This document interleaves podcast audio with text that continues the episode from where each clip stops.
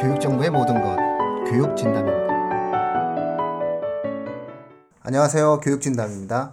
아, 오늘은 심층 방송을 진행하겠습니다. 아, 고등학교 3학년 청취자분들, 고등학교 3학년을 자녀로 둔 청취자분들 굉장히 그 아, 기다리셨던 아마 방송이었을 것 같습니다. 아, 얘네는 도대체 수능이 끝났는데 왜 현 고3 학생들을 위한 방송을 안 하나 뭐 이런 어떠한 생각들을 가지셨을 텐데요. 아, 실제로 저희가 아, 고3 학생들의 이제 오늘 이제 수능 발표가 나왔는데요. 이제 정시 배치 상담을 하는 과정 중에 있어서 아, 오늘서부터가 진짜 아, 고민하는 어떠한 시간을 가지셔야 될 겁니다. 이제 수시 결과도 발표가 나고 아, 수시 결과에 따라서 이제 정시 배치에 대한 고민을 이제 하게 되는데요. 아, 오늘은 그 정시에 대한 배치 상담을 위한 첫 번째 어떠한 강의를 하는 그 시간을 갖도록 하겠습니다. 아, 제가 오랜 동안 정시 배치 상담을 할 때 가장 크게 이제 고민하는 것 중에 하나가 뭐냐면 아, 도대체가 학생들과 학부모님들을 만나서 정시 배치 상담을 하다 보면 아, 무조건 일단 우리는 아, 재수를 생각을 하고 있다. 이러면서 무조건 상향 지원을 하시는 그런 청취자분들도 계세요. 예, 학부모들도 계시고. 아, 그러다가 결국은 아, 입시 결과가 에, 나쁘게 나와서 어, 어쩔 수 없이 재수를 하게 되는 그런 결, 그런 어떠한 학생들도 있는데 아, 문제는 이런 학생들이 1년 후에 재수의 결과가 아, 좋지 않게 나올 수도 있다는 거죠.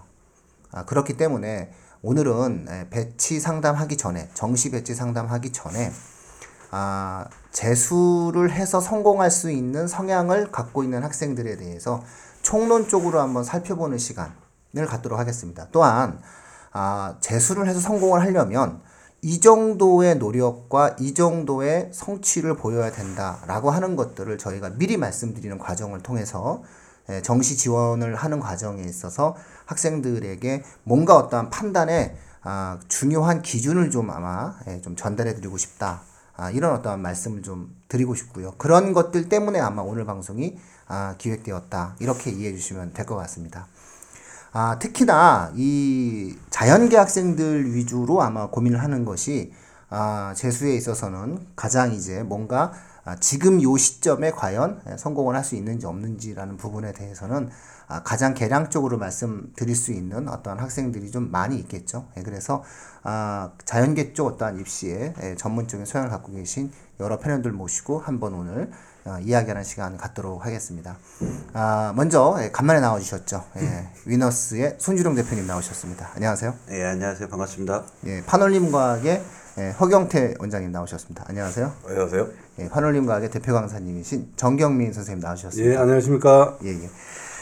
아, 오늘 이렇게 저를 포함해서 예, 네 분의 패널 분들을 모시고 예, 한번 이야기를 갖는 시간을 갖도록 하겠습니다.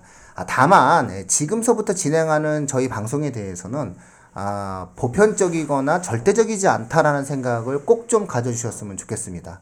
아, 경우에 따라서는 내 아이에게 적용되어지지 않는 케이스들도 있다라고 생각을 하시고요. 일반론적으로 아, 대략 이러한 형태의 모습들을 보이고 있다라고 하는 하나의 어떠한 아, 사례나 기준 정도로 좀 예, 저희 오늘 방송을 이해해 주셨으면 좋겠다. 아, 이런 말씀을 미리 양해를 부탁드리고 시작하도록 하겠습니다. 자, 먼저 허경태 선생님, 원장님, 그 재수생들은 거의 지난 14년, 15년 차죠? 네. 예, 15년 차. 그래서 주로 이 우리 허경태 원장님께서 보셨을 때 성공하는 케이스의 학생과 그죠? 예, 실패하는 케이스의 학생들이 분명히 있을 텐데 그죠? 예, 어떤 학생들이 실제로 성공을 하고 어떤 학생들이 실제로 실패를 하는지에 대해서 한번 본인의 어떤 갖고 있는 어떤 경험이라든가 사례 혹은 느낌이 있으시면 큰건 없고요. 예, 예. 그냥 학생들이 기계가 돼야 된다. 예, 예. 그러니까 공부하는 기계다. 음. 이런 학생들은 거의 대부분 다 성공했던 것 같아요. 그럼 실패하는 학생들은 아 그러면 실패하는 애들은 그 기계가 안 되는 거예요? 제가 있는 학원에서는 예, 예. 보통의 경우 한 80% 이상이 다 성공을 하거든요. 음. 보통의 경우 그러니까 그게 그 학원에서 관리를 굉장히 잘 해요. 학생들을 상담도 많이 해주고.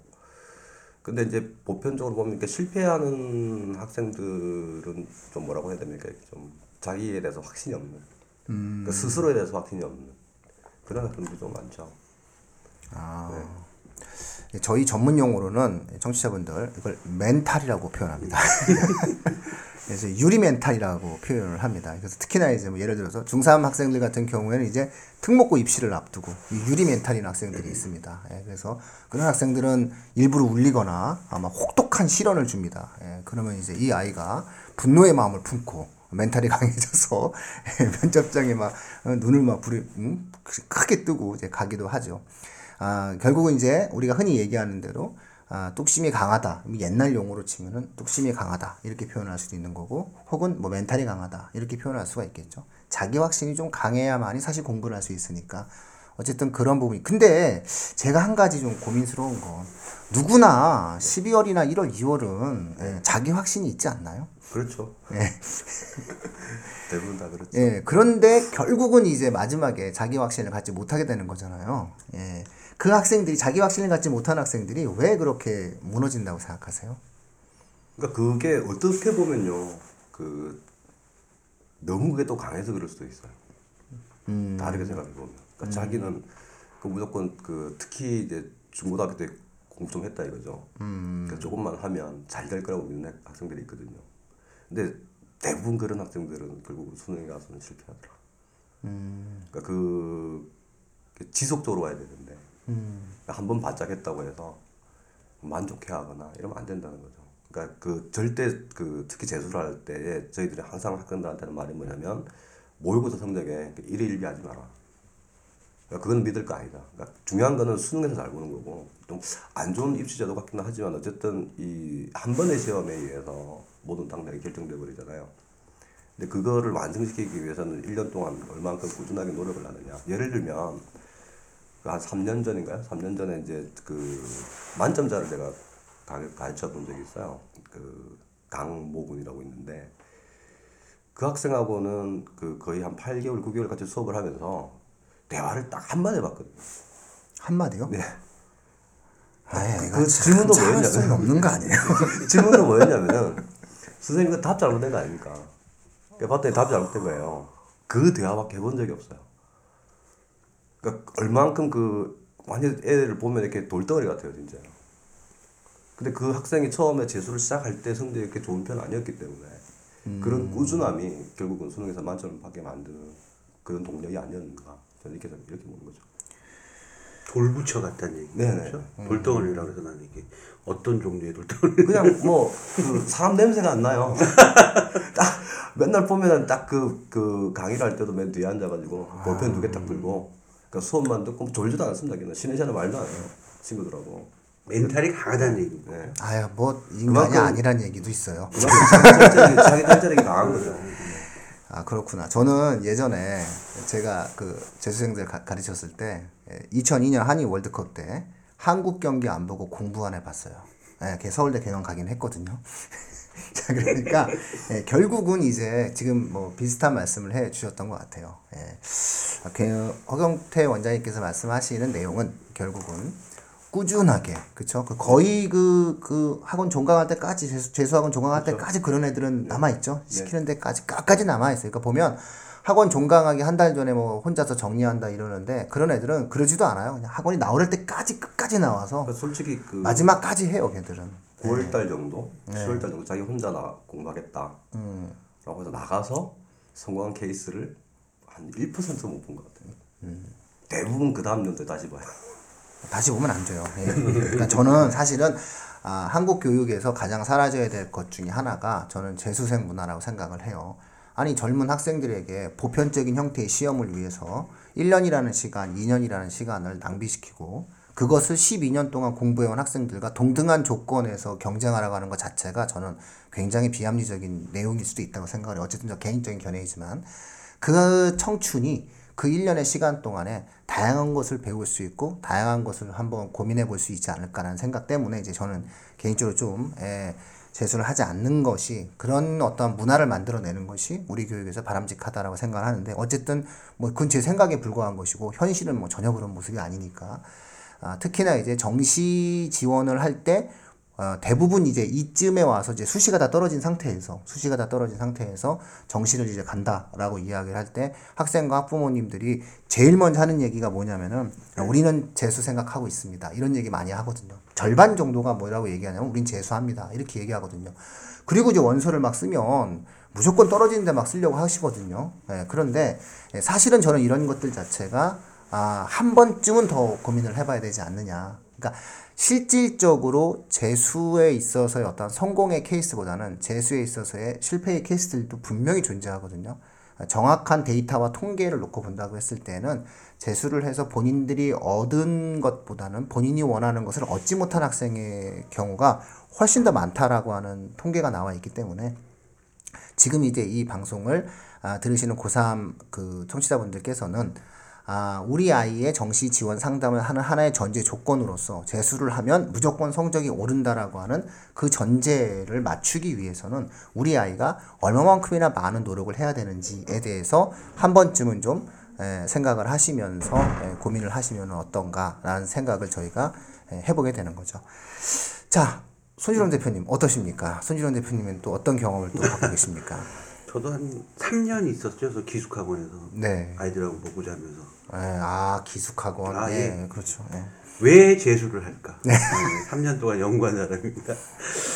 아, 먼저 저는 그렇게 생각합니다. 재수를 하게 되면요. 고등학교 3년 과정보다 재수 1년 과정이 엄청 더 어렵다고 생각해요. 그 이유는 일단 고등학교는 미성년자였잖아요. 네, 그렇죠. 그죠? 근데 이제 재수를 하게 되면 성인의 입장에서 하다 보니까 본인과의 어떤 자신과의 싸움에서 이겨내야 되는 것도 또 하나 있다라는 거죠. 어, 미성년자 시절에는 그래도 통제를 받고 거기에 따라서 움직이면 되는데 이제는 성인이 돼서는 그런 통제보다는 이제 그 통제를 자기 자신이 해야 되거든요. 또 하나의 문제점을 또 가지고 있다. 그래서 저는 재학생 고1, 2, 3년보다 재수 1년이 훨씬 힘들 것이라고 그렇게 생각하고 있어요. 그리고 재수는 의미가 있는데 의미를 가지고 재수를 하는 거와 의미가 없는 없이 재수를 하는 두 분류가 있다고 봐요. 아이들 사이에서도. 그래서 결국 재수도 성공할 수 있는 케이스는 어, 재학생 시절처럼 절실함인 것 같아요. 목표에 대한 절실함. 음, 재수를 하면서도 정확한 자기의 어떤 목표를 뜻- 명확하게 가지고 재수하는 아이들은 성공한 케이스를 제가 많이 봤습니다. 그럼에도 불구하고 그냥 떠밀리듯이 어, 봄에 손을 잡고 와서 어, 재수하는 케이스를 보면 또 실패하는 케이스를 많이 봤는데 그게 이제 의미가 없이 그냥 막연하게 돼 그냥 재수를 하면은 성적이 오른다라는 생각을 가지고 그렇게 재수를 하는 학생들 역시 그런 아이들은 재수를 해도 제가 볼 때 이렇게 성적이 좋은 성적을 내는 건 못 봤습니다. 그렇죠. 결국은 두 분의 공통점은 어쨌든 목적 의식이 분명한 아이들이 성공한다. 그리고 목적 의식이 분명한 아이들이 꾸준히 공부할 수 있고 성실한 자신의 어떠한 에, 위치에 대한 망각을 하지 않게 되고 결국 그런 과정에서 성공을 하게 된다. 만약에 목적성을 정확하게 인지하지 못한 학생들의 경우에 있어서는 결국은 엄청나게 힘든 재수의 과정을 아, 견디거나 아, 지탱해 나가는 과정에 있어서 아, 좋은 결과를 가져올 수 없게 될 수밖에 없다. 이런 어떤 말씀들을 해 주셨던 것 같아요. 정김영 선생님은 또 특히 뭐 비슷한 경 어, 제가 보는? 관점은 조금 다른 관점인데요. 비슷한 얘기가 될 수도 있는데 저는 그 좋은 교육을 받을 수 있는 기회하고 좀 관계가 되는 것 같아요. 예를 들면 파락군이나 일부 그 분당이나 이런 좋은 환경에서 좋은 교육을 받았는데 성적이 안 나왔다. 이런 학생들은 재수를 해도 성적이 오를 확률이 별로 없는 것 같고 오히려 뭐 약간 지방 쪽에 오산이나 이렇게 이런 쪽에 있는 학생들은 좋은 그 수업 기회를 만날 기회가 별로 없었었는데 좋은 재수학원을 가서 진짜 좋은 기회가 되면 성적이 많이 오르는 경우를 제가 간간히 봤거든요. 그래서 결국은 어그 똑같은 얘기지만 결론적으로 얘기하면 끝까지 다니느냐 안 다니느냐.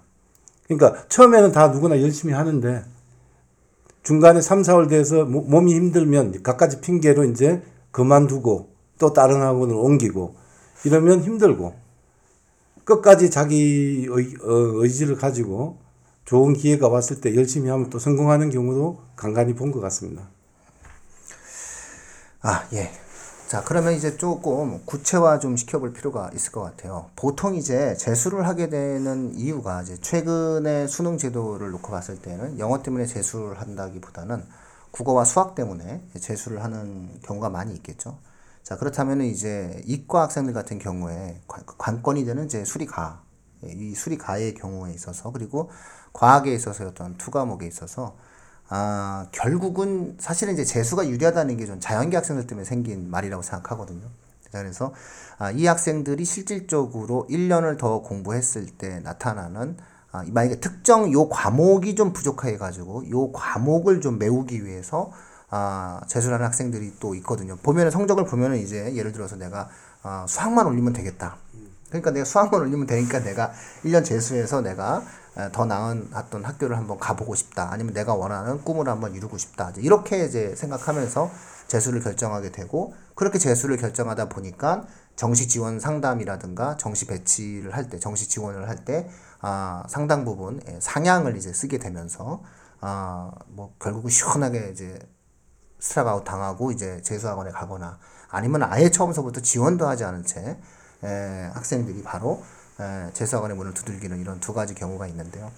아, 실질적으로 아, 1년 정도 공부를 했을 때 어떠한 에, 성적 향상의 과정에 있어서의 어떠한 각각의 어떠한 과목들에 있어서 아, 실제 많은 성적의 향상들이 이제 올라오는 케이스들이 에, 다분히 있죠. 이건 많습니다. 좀, 예. 네, 제가 저한테 제가 가르쳤던 분들 중에서 꽤 많은 것 같아요. 떨어진 학생들도 있나요? 어, 떨어진 학생은 거의 못 봤어요. 네. 아, 수학에 있어서는 좀 그런 면이 좀 있나요? 수학이랑 과학은 좀 그런 면이 좀 있죠. 특히 과학은 네. 그런 경우가 많죠. 그렇죠. 그게 네. 제가 기숙학원에서도 아이들 그 3년 동안 데이터를 한번 내봤어요. 네. 재수를 한 아이들 고 어, 고3 때 수능 성적들을 이렇게 쭉 들어온 아이들 성적을 다 이렇게 분포를 보면은 음. 사실상 이과 애들 성적을 분포를 이렇게 딱 봤을 때 음. 수학이 나빠서 재수할 거라고 생각들 많이 하시는데요. 그렇지 않죠. 과학이죠. 예, 과학입니다. 과학. 과학 성적이 대부분 데이터를 내보면 60에 70% 이상이 과학 성적이 안 나오더라고요. 음. 대부분 그래. 그러니까 올해 잠깐 말하면 올해 수능도 보세요. 국어가 1등급 컷이 123점이잖아요. 예. 그죠? 그런데 생명하고 지구학 제일 많이 선택한 두 과목 표점을 보면은 131점까지 나온다는 거. 똑같은 1등급 동, 동일 성산인데도 국어는 아, 수학 가형은 아, 수학 가형이 123점이고요. 그다음에 탐구 생명하고 지학을 어, 두 개를 이제 표, 표점으로 했으면 131점까지 나온다는 거죠. 차이가 이렇게 난다는 거예요. 그러면 만점자로 만약에 수학 만점하고요. 또 과탐 만점으로 봤을 때는 차이도 엄청 난다는 거죠. 그래서 어, 이과는 사실은 변별력을 가리는 거는 어, 수학도 중요하다고 생각하는데 사실은 사실은 사실은 과학입니다. 그러니까 예. 결국은 과학 정도는 뭐한 1년 하면은 오른다. 뭐 이렇게 이제 사- 학생들이 생각을 하면서 이제 사실 과학 뭐 우리 허 선생님 계시지만 과학은 관심 아닙니까? 아이가 관심을 이게 고등학교 3학년 때 수능에서 과학이 안 나온 건 나중에 천천히 해도 된다는 생각이 지배적이었기 때문에 미루다 미루다 보니까 결국 나중에 그렇죠. 예. 시간이 부족한 그런 것도. 있고 이 과학 선택을 자기 취향하고 다르게 학교에서 정해주거나 주위 친구 따라 그냥 친구가 화학원 물리원 하니까 나도 한다 또는 뭐 친구가 서울대 가자고 하는데 서- 서울대 자기는 서울대 갈 성적이 안 되는데 친구가 어 화학 one 생물 two를 한다 그럼 그거 따라 하면 실제로 자기 적성에 안 맞으면 점수가 나오기가 아주 힘들거든요. 그럼 또 이제 재수할 때는 바꿔서 또 그런 경우가 많더라고요. 사실 그 강남 하이퍼 학원에서는 그 강남 학원을 처음 만들 때부터 이제 그 겨울에 선생님들이 이제 워크숍을 가면 과탐 중요하다. 그러니까 시스템을 완전 바꾼 거예요. 과탐 때문에. 그러니까 그 과탐 시스템이 어떻게 되면 정규 수업 시간 이외에 또 따로 시간을 편성을 해서 그러니까 심화 수업을 또 해주고 그러니까 이미 한 3, 4년 전부터 결국은 자연계 입시에서의 관건은 누가 과탐 점수를 더 잘 받아오느냐. 이거는 우리는 저희들은 이미 뭐 다 알고 있었던 이야기고요. 올해는 더 심할 겁니다. 그렇죠. 네. 30번 아니에요. 수리가 30번. 아이 왜 그러세요? 수리가 30번이죠. 그거 풀리면 다 끝나요. 근데 이제 제가 올해 그 수학 전문 선생님들하고 좀 얘기를 했는데 네. 이런 얘기예요. 수학이 되게 쉬웠대요. 아 1,500명 정도 예, 예. 풀었어요 그 그러니까 문제. 21, 29, 30인 20, 21, 29, 30인데 예. 나머지 27문제는 정말로 고등교육 정도만 제대로 착실하게 받았으면 다 맞힐 수 있는 문제라고 마찬가지로 과탐도 학생들이 18, 19, 20번은 잘 못 풀어요. 그렇죠. 음. 근데 이제 과탐 같은 경우는 두 문제를 버려도요. 사실상 버려도 최소한 뭐 2등급까지는 나오지 않겠습니까? 이제 근데 1등급도 이제 나오죠. 예. 잘하면 1등급도 나오고요. 그죠? 자, 자꾸 이러면 이제 저희가 예, 물론 이제 뭐 표준 점수 자체가 뭐 올해 국어가 어려웠다 어려웠다 얘기해도 뭐 실제로 아이들은 그렇게까지 체감적으로 많이 느끼진 않았거든요. 생각보다 조금 예, 128점이죠 올해, 그쵸? 표준 점수가 국어가 국어가 예. 예, 128점이죠. 예. 수리 수리 가가 굉장히 놀라웠어요 사실은. 최초는 수리 124점까지 예, 나왔다가 수리 가가, 떨어지게 된 거예요. 예, 수리 가가 이 정도까지 5.13%나 1등이 받았다는 건 그렇게 문제를 몇 년 동안 어렵게 내니까 또 애들이 또 그렇게 쥐어 짜서 그 문제를 풀 수 있게 그 문제를 풀 수 있게 또 애들이 또 이렇게 성장을 한 거예요. 그러니까 이제 적당히 이제 그만해야 돼요. 너무 너무 어렵게 내서 근데 솔직히 과탐도 예. 난이도만 놓고 보면 어, 제가 맨날 드리는 말씀이지만 전 세계에서 제일 어려운 시입니다. 과탐도요. 아, 그렇죠. 음. 실제로 교육 과정에서 낸다고 하지만 교육 과정만 공부하면 절대로 풀 수 없는 문제가 몇 문제 있어요. 속상하네요. 저는, 저는 어쨌든 저는 개인적으로는 예, 찬성하지 않아요. 이런 이런 형태의 보편적인 형태의 객관식 시험으로 사람의 인생을 갖다가 이렇게 뭐 정하는 게 어떤 분들 입장에서는 굉장히 공평하다는 느낌을 받지만 예, 글쎄 모르겠어요. 저는 학력고사 세대였음에도 불구하고 어, 오랫동안 이렇게 교육에 종사하다 보니까 아 이게 꼭 공평한 것만은 아니구나. 이게 기계론적인 접근으로 공평해 보일 수 있어도 꼭 공평한 만 공평한 것만은 아니다. 뭐 일단 이런 느낌도 드는데요.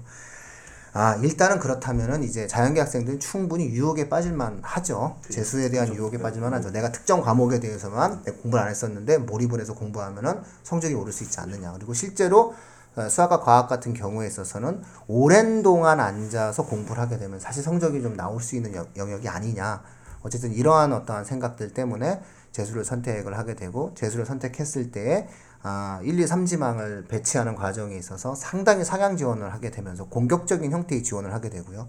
요행이 맞으면 또 모르겠는데 그게 이제 맞지 않았을 때는 또 시원하게 학생들이 이제 재수의 길을 좀 선택을 하게 되는데 아, 보통 학생들이 대학에 적을 두고 와서 적을 두고 와서 재수를 하는 학생들이 성공하는 케이스가 많은가? 물론 이제 개인, 개인적인 경우에 따라서 각각 다르겠지만 아, 아예 원서도 안 내놓고 와가지고 하는 학생들이 좀 그 성공하는 케이스가 많을까요? 물론 이제 개인의 성향의 차이가 있겠죠. 성향의 차이가 있겠지만 예, 어떤 학생들이 아까 그런 학생들 모두 다 있죠. 그러니까 대학에 적을 두고 와서 재수하는 학생도 있고 아니면 아예 정시를 쓰지도 않고 와서 재수하는 학생들도 있죠. 자 그러면 아 예를 들어서 대학에 적을 두고 와서 재수하는 학생들은 어떤 성향과 어떤 스타일의 학생들이 이렇게 행동하는 것이 좋을까요?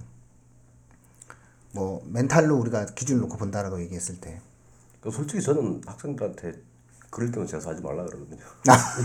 아, 그 정도로 네, 이 멘탈이 유약하면 오지 마라. 왜, 아. 왜냐면 꼭 특히나 좀 사위권 대학 다니는 친구들 중에는 그렇게 왔다가 뭐 다시 한 6월달, 9월달 평가원 시험 보고 나서 점수 제대로 안 나오면 복귀하는 경우도 종종 있었고요. 그 제가 볼 때는 그냥 자퇴를 하고 와라. 재입학이 되니까 또 괜찮아요. 되지, 되지, 되지. 그러니까 그거를 이제 했는데 이야기는 안 했는데 사립대 같은 경우는 웬만하면 다시 재입학이 되니까. 네. 그럼요. 재입학이란 훌륭한 제도가 있어요. 예. 뭐 자퇴하더라도 다시 갈 수 있어요. 네. 대한민국 대학은 들어가기 어려서 그렇지 한 번만 그 적을 두면 그냥 다 가능해요. 예. 근데 이제 그게 지금 뭐 벌써 지금 선행반이라고 하잖아요. 네. 지금 들어와 네. 있는 네, 아이들. 12월 중순 때 예. 보통 벌써. 들어와 있는 네. 애들이 있더라고요.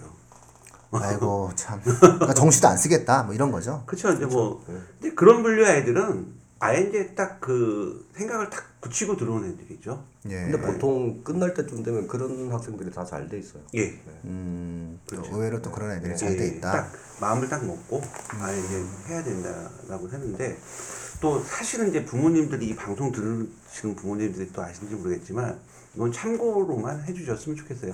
보통 수능 성적표를 또는 수능을 보고 나서 재수를 생각한다. 또는 수능 성적표를 보고 나서 재수를 생각한다. 또는 수시에 다 떨어지고 나서 재수를 생각한다. 보통 이렇게 일반적인 생각이잖아요. 네네. 하, 제가 아이들하고 많은 얘기를 재수생들하고 많이 얘기를 해보면요.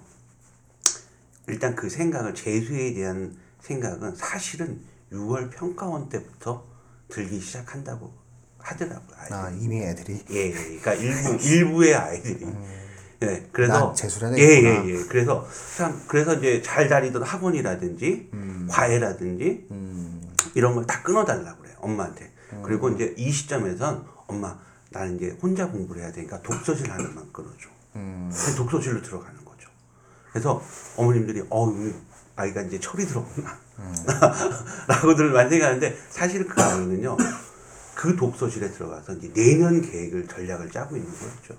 근데 이건 제가 지어낸 얘기가 아니라 어 이 재수를 하러 들어오는 아이들한테 제가 여러 가지를 제가 많이 물어본 어 모니터를 한 내용들이거든요. 그 다음에 이제 또 일부가 9월 보고 나서 그러니까 수능 보고 나서 재수를 생각하는 애들 대부분인데 그렇지 않은 애들도 꽤 있잖아요. 전 그런 애들 혼나야 된다고 생각해요. 부모님 힘들게. 아, 그래도 또 어, 아니에요, 학원비는 저는 또 나름 생각이 있어하고 양심이 있어서 아니야, 학원을 끊고 작년 작년 아니 저작년부터 6월이면 지금 딱 이렇게 얼마나 많이 남았는데 좀 마지막까지 최선을 다해야지. 그 작년 저작년부터는 왜 독학 재수 학원들도 많이 그렇죠. 생겼잖아요. 예, 그래서 그러니까 올해 같은 경우는 아까 그 뭐 대학에 대한 어떤 그런 것도 있지만 이제 재수도 요즘에 종류가 많지 않습니까? 기숙 있고 일반 종합 있고 또 기숙 또 독학 있고 또 일반 통합형 독학 있고 여러 가지가 있는데 올해 같은 경우 영어가 이제 절대평가 되다 보니까 대부분 이제 상위권 아이들은 한 과목은 이제 여유가 좀 생기다 보니까 글쎄요 이게 종합으로 들어갈지 아니면은 기숙 종합으로 들어갈지 아니면 독학으로 갈지 제가 볼 땐 독학 선택자들도 많이 나올 것 같 다라고 생각을 해요. 근데 이 독학을 또 아무나 하면 안 되지 않습니까? 네. 네. 자, 그래서 결론적으로 보면은 좀 이렇게 열심히만 살면 네. 보편적인 시험이니까 당연히 성적은 오를 수밖에 없는 조건이죠. 하지만 에, 지금 이제 여러 패널분들의 말씀을 들어보면 아, 그것이 일반론적으로 1년을 더 공부했기 때문에 성적이 오른다라고 막연하게 생각할 수가 없다라는 거죠. 그러니까 거기서 가장 공통적으로 최선의 노력을 다해야 된다라고 하는 것이 전제가 되어 있는데 그 노력을 다해서 성적이 오르는 케이스의 경우에 가장 일반적이고 보편적인 학생들은 좀 의지가 굳고 예. 흔들림이 없이 우리가 흔히 뭐 멘탈이 강하고 목적이 분명한 예. 이런 학생들이 끝까지 가서 성공을 할 수 있는 케이스가 많다. 예. 그러니까 제형은 그렇죠. 그러니까 이런 어떠한 아이들로 만드셔야 된다는 거예요. 만약에 이 방송을 들으시는 청취자분들께서 이번에 자녀분들과 재수에 대한 이야기를 하거나 아니면 정시 지원 배치 상담을 할 때 이걸 염두에 두고 아, 재수를 염두에 두고 정시 지원 상담한다고 했을 때 내 아이와 내가 이 방송을 들으시는 어머님과 아이 모두가 다 이 방송을 들으시면서 너 정말 저 정도 할 수 있겠어? 너 정말 2002 한일 월드컵 때 축구 안 보고 우리나라 경기하는 거 안 보고 어, 너 할 수 있겠어? 작년 월드컵 아닙니까? 어? 어? 아, 내년이 내년 월드컵, 월드컵인데 내년 너는 당연히 월드컵 안 보고 할 수 있겠어? 어? 평창 동계올림픽 이게 우리나라가 몇 등 했는지 너 내년 수능 끝난 다음에 알 수 있겠어? 이렇게 한번 얘기를 해야 된다는 거죠. 그러니까 이런 모든 것들과 단절된 채 오직 공부에만 몰입을 해서 성공을 할 수 있겠다라고 하는 그러한 결의, 최소한 이 정도의 어떠한 약속, 초창기의 마음은 이 정도를 좀 가져올 필요가 있는 거고요.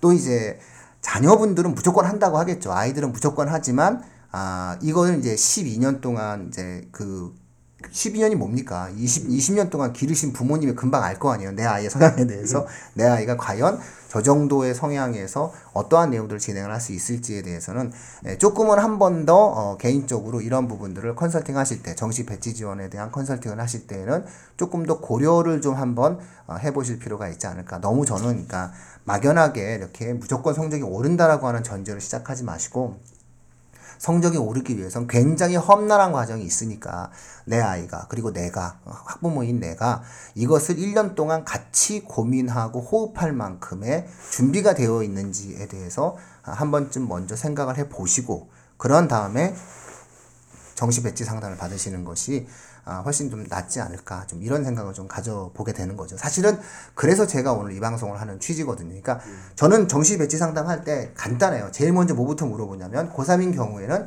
재수 생각 있으십니까? 라고 먼저 물어보거든요. 제가.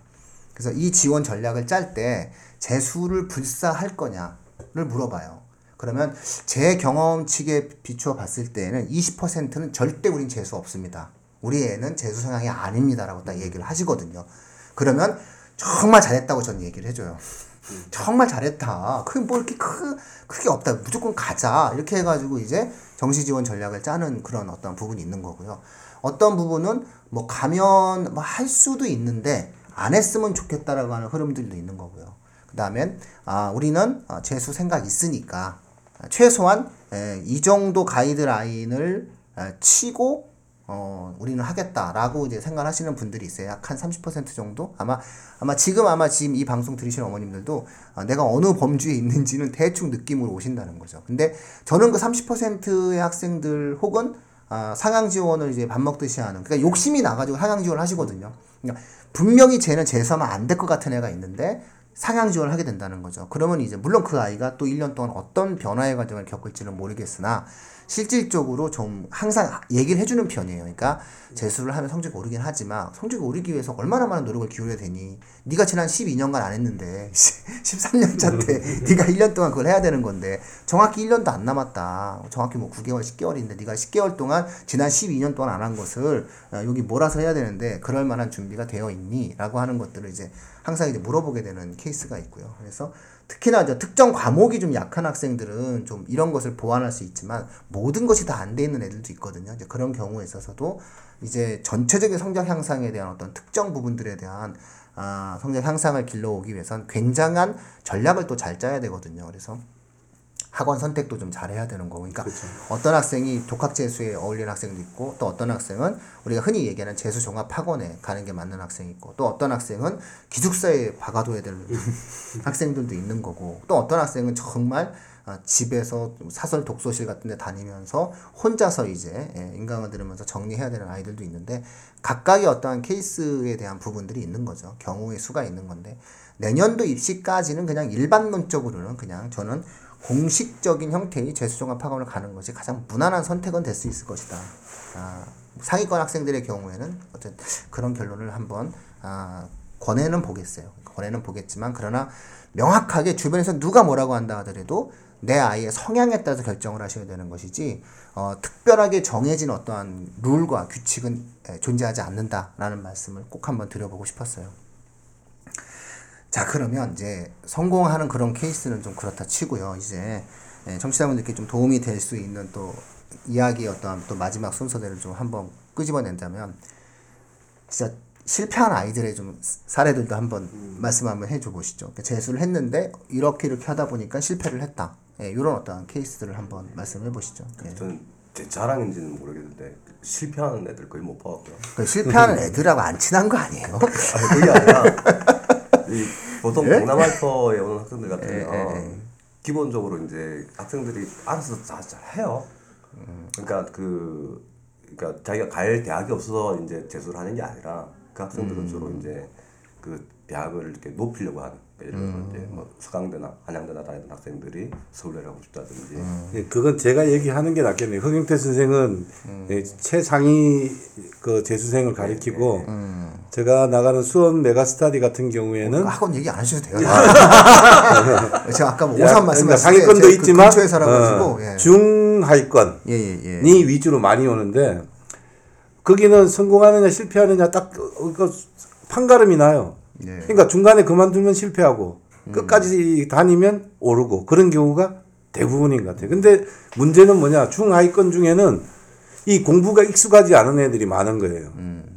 그러면 거기는 굉장히 스파르타식으로 서로 간에 대화도 못하게 할 정도로 스파르타식으로 하니까 그러니까 이제 3월 딱 견뎌보면 그 안에 판가름이 나요. 나가든지 안 나가든지. 그러면 핑계를 대어서 독학한다, 혼자 한다, 뭐 한다 했는데 그런 애들 중에는 거의 성공하는 애가 없는 것 같고 진짜 죽을 마음으로 끝까지 괴롭고 괴로워도 참고 참고 견디면 성공 확률이 높은 것 같고 그런 것 같아요. 중간에 그럼 나가는 애, 애들은 그 뭐가 힘들어져서 나가는 걸까요? 그 그러니까 독학으로 많이 빠지는데요. 종합에서 독학으로 많이 빠지는. 아니, 뭐 아니면 처음부터 독학을 하는 저는 그걸 거의. 핑계라고 생각해요. 견디지 못하니까. 예. 자기가 그거, 견디지 예. 못하니까 자기 나름대로 머리를 내서 내가 힘들어서 그만둔다는 말을 못하고 저 학원은 선생님들이 뭐 저래. 뭐 옆에 친구가 냄새가 그러니까 온갖 핑계를 만들어내서 결국은 자기 원하는 걸 아, 획득하는 근데 거죠. 저 솔직히 옆에 친구가 냄새가 나면 안 될 것 같아요. 네. 그 말은 맞긴 맞는데. 학원을 그만둬야 될 거라고 생각해요. 전, 전, 전, 전 냄새 민감해서 진짜 만약에 저는 그- 그냥 그러면 자리를 옮겨달라고 해- 하- 아니 하겠죠. 나는 예, 또 비슷한 이제 선생님 네. 말씀에 이거는 이걸, 이걸 실패했다고 봐야 되나 성공했다고 봐야 되나 좀 일단 대학은 갔어요. 네네. 근데 수능 성적을 수능 성적이 재수를 했는데 64744가 나왔어요. 음. 64744가. 근데 얘는 선생님 말씀대로 한 곳에 꾸준히 독학으로 꾸준히 했던 애예요. 그러니까 처음부터 끝까지 그냥 한 곳에 계속 있던 애예요. 근데 제가 그 아이를 항상 이렇게 볼 때면 눈이 항상 풀려 있었어요. 그러니까 집에 가서 뭔가를 하는 것 같았어요. 음. 예. 그러니까 제 자는 걸 제가 깨워주면은요. 자기 앉았어요. 자기가 먼저 그래요. 그리고 아니 잘 썼니?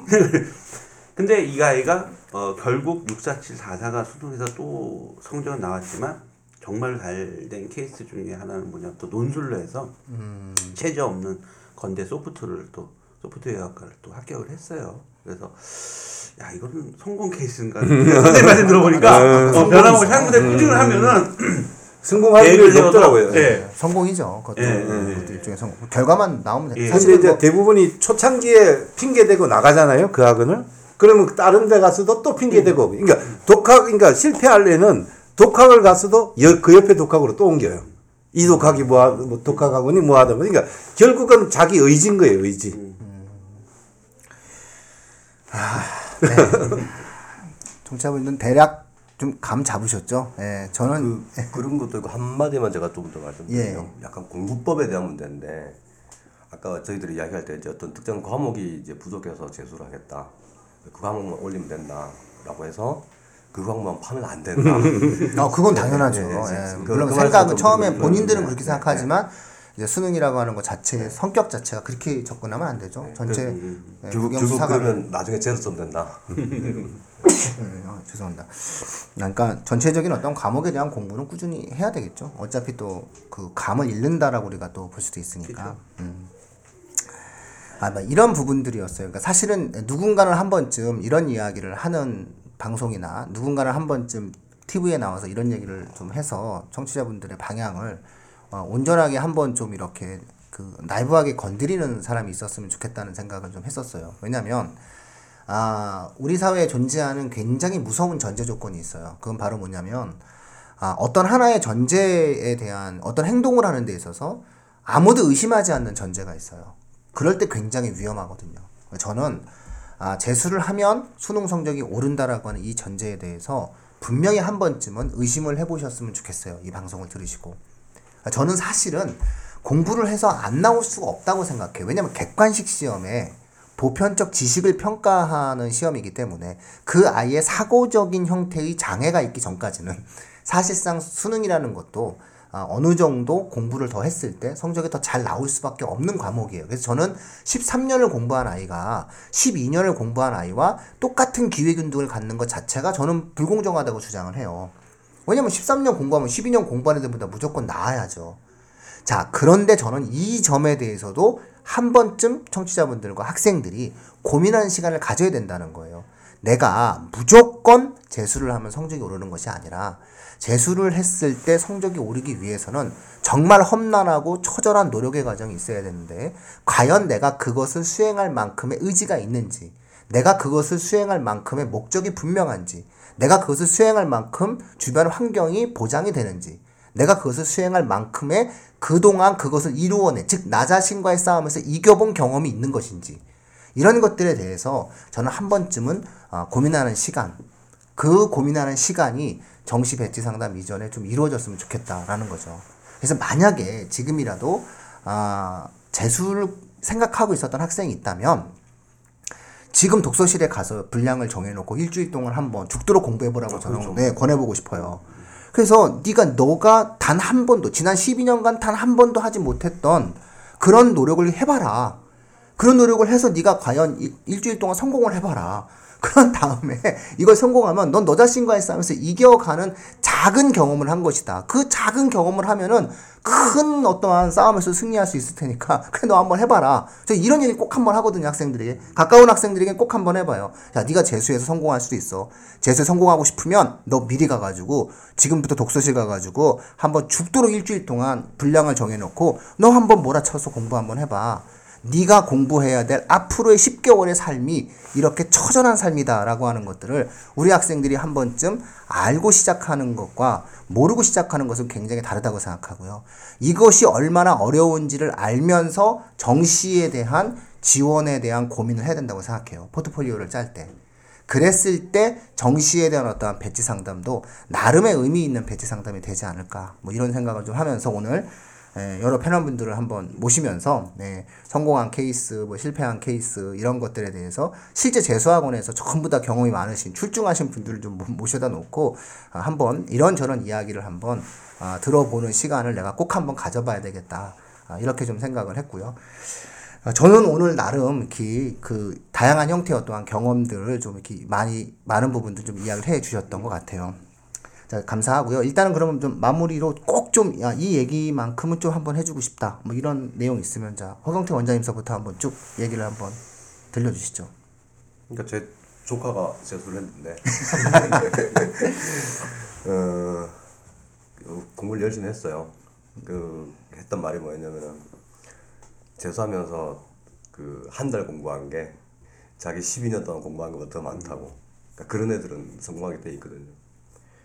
그래서 그 말씀하신 대로 이제 그 심지가 굳고 그 결심을 할 수 있는 그 기회를 주는 거 그런 그런 연습을 한번 해보는 것도 되게 좋은 방법이다 이런 생각이 들고요.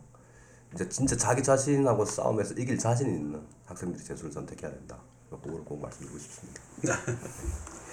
오늘은 진짜 리얼이네요. 이건 네, 완전히, 아주 저- 예, 예. 현장에 계신 분들 하고 진짜 리얼하게 오늘 누군가는 한 번쯤은 청취자분들께 예. 꼭 이 얘기를 해줘야 된다고 생각해요. 교육 현장에 있는 사람이라면 그렇죠.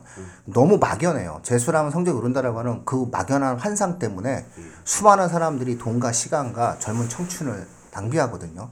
할 거면 제대로. 그렇죠. 예, 그렇게 할 수 있는 방향을 우리가 제시해 그러니까 줘야 된다고 생각해요. 저를 포함해서 뭐 선생님들 정말 그 재수생들과 밀접한 관계를 유지하고 있고 예, 예. 많은 어, 경험을 가지고 계신 분들이라서 현장에서 와서 듣는 진짜 리얼한 얘기인 것 같고 저는 오늘 우리 허경태 원장님 말씀 다 해주신 것 같아요. 저 생각하고 또 같습니다.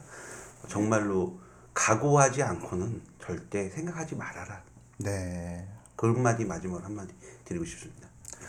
네, 정경민 선생님께서도. 뭐 저도 뭐 의견이 똑같아요. 저 같은 경우에는 조카가 아니고 큰 딸이 예. 재수를 했어요. 예. 재수를 했는데 정말 그 눈물 겹죠. 음. 그래서 지금 저 재수생도 가르치고 고3도 가르치는데 고3들 보면 너무 이 한심스러운 게 많아요. 예, 고3에 일반적으로 학원 나가서 고3에서 수업 듣는 애들의 한 10배쯤 재수생이 공부한다고 보면 돼요. 그 재수를 하려면 그 정도 각오가 되면 재수를 하면 성공합니다. 그 끝까지 참고 견디면. 근데 그 정도가 아니고 중간에 지쳐서 쓰러지거나 도피할 거면 아예 안 하는 게 낫다고 생각합니다. 예, 청취자분들 오늘 굉장히 제가 고민 끝에 이 방송을 시작한 겁니다. 이 주제를 좀 뽑으면서 제가 사실은 아, 정시 배치 상담을 하는 과정에 있어서 아, 지난 한 10년간 정시 배치 상담 할 때마다 제가 첫 마디로 이제 시작하는 내용들이 재수에 대한 어떤 여부를 갖다 놓은 고3 학생들 같은 경우죠. 뭐 재수생들도 마찬가지죠. 삼수 얘기하면서 이제 시작을 하는데 그런 것들이 아, 단정적이고 어, 무조건적이다라고 하는 어떤 맥목으로 받아들이지 않으셨으면 좋겠다. 정시 지원을 하는 과정에 있어서는 그리고 항상 저는 마지막까지 최선을 다해서 올해 입시에 에, 진력하는 것이 좋다. 올해 입시의 마지막은 올해 정시 지원까지다라고 하는 말씀을 꼭 드려보고 싶고요. 아, 인생의 한 어떤 과정을 놓고 보았을 때 우리 아이들이 1년에 대한 어떤 도전을 더 하는 전제를 가지고 진행한다라고 하는 것은 내년에 시험을 더 한번 보는 것에 대한 선택에 대한 문제가 아니라 앞으로의 1년 동안 아, 그동안 경험해 보지 못했던 처절한 삶의 인내와 처절한 자기 절제의 싸움을 하는 것을 전제로 1년 한 번 더 시험을 보는 것이니까 이 부분들에 대한 자녀와의 합의 그리고 에, 청취자분들이 만약에 학부모님이시라면은 이 부분들에 대한 학부모님들의 스스로 자기 자신에 대한 동의와 합의 이런 것들을 먼저 이뤄내신 다음에 에, 정시 배치 지원 상담을 에, 좀 진지하게 받아보시는 것이 에, 훨씬 더 에, 시행착오를 좀 줄이고 아이들의 인생에 에, 더 나은 결과를 가져오는 에, 정시 상담이 되지 않을까 예, 이런 것들 때문에 일단 오늘은 어, 요 얘기부터 일단은 예, 시작을 하게 되었습니다. 아마 번외편으로는 언어가 또 이제 좀 별종이거든요. 언어는 공부를 해도 안 나오는 과목이기 때문에 그래서 아마 아, 다음 번외편으로는 이제 언어 영역이 안 나온 학생들이 이제 실질적으로 이제 언어 영역을 나오게 하기 위해서 어떤 1년 동안의 어떤 플랜을 어떻게 해야 되는지에 대한 이야기를 살짝 번외편을 할 것이고요. 아마 정시 지원에 대한 문제는 뭐 다른 어떤 선생님들과 비슷하죠. 이제 경험에 대한 공유가 이루어지는 것인데 가능한 한 최대한 에, 청취자분들께 도움이 될 수 있는 그런 형태의 다양한 형태의 고민들을 가지고 그리고 경험들을 가지고 한번 찾아뵙는 것을 예, 약속드리도록 하겠습니다. 예, 오늘 저희 방송에 대해서 아 고정되고 보편적인 내용 없다는 거 다시 한번 말씀드립니다. 그래서 각자의 어떠한 예, 자녀분들에 대한 어떠한 예, 성향에 대한 내용들을 좀 감안하시면서 아, 이 방송을 좀 활용하시면 더 나은 결과가 있지 않을까 싶습니다. 아, 허경태 원장님 감사합니다. 오늘 나와주셔서 예, 어, 수현 대표님 자주 나오셔야 돼요. 아, 예. 예. 감사합니다. 예, 고맙습니다. 감사합니다. 예, 예. 아, 감사합니다. 예, 지금까지 교육진담이었습니다.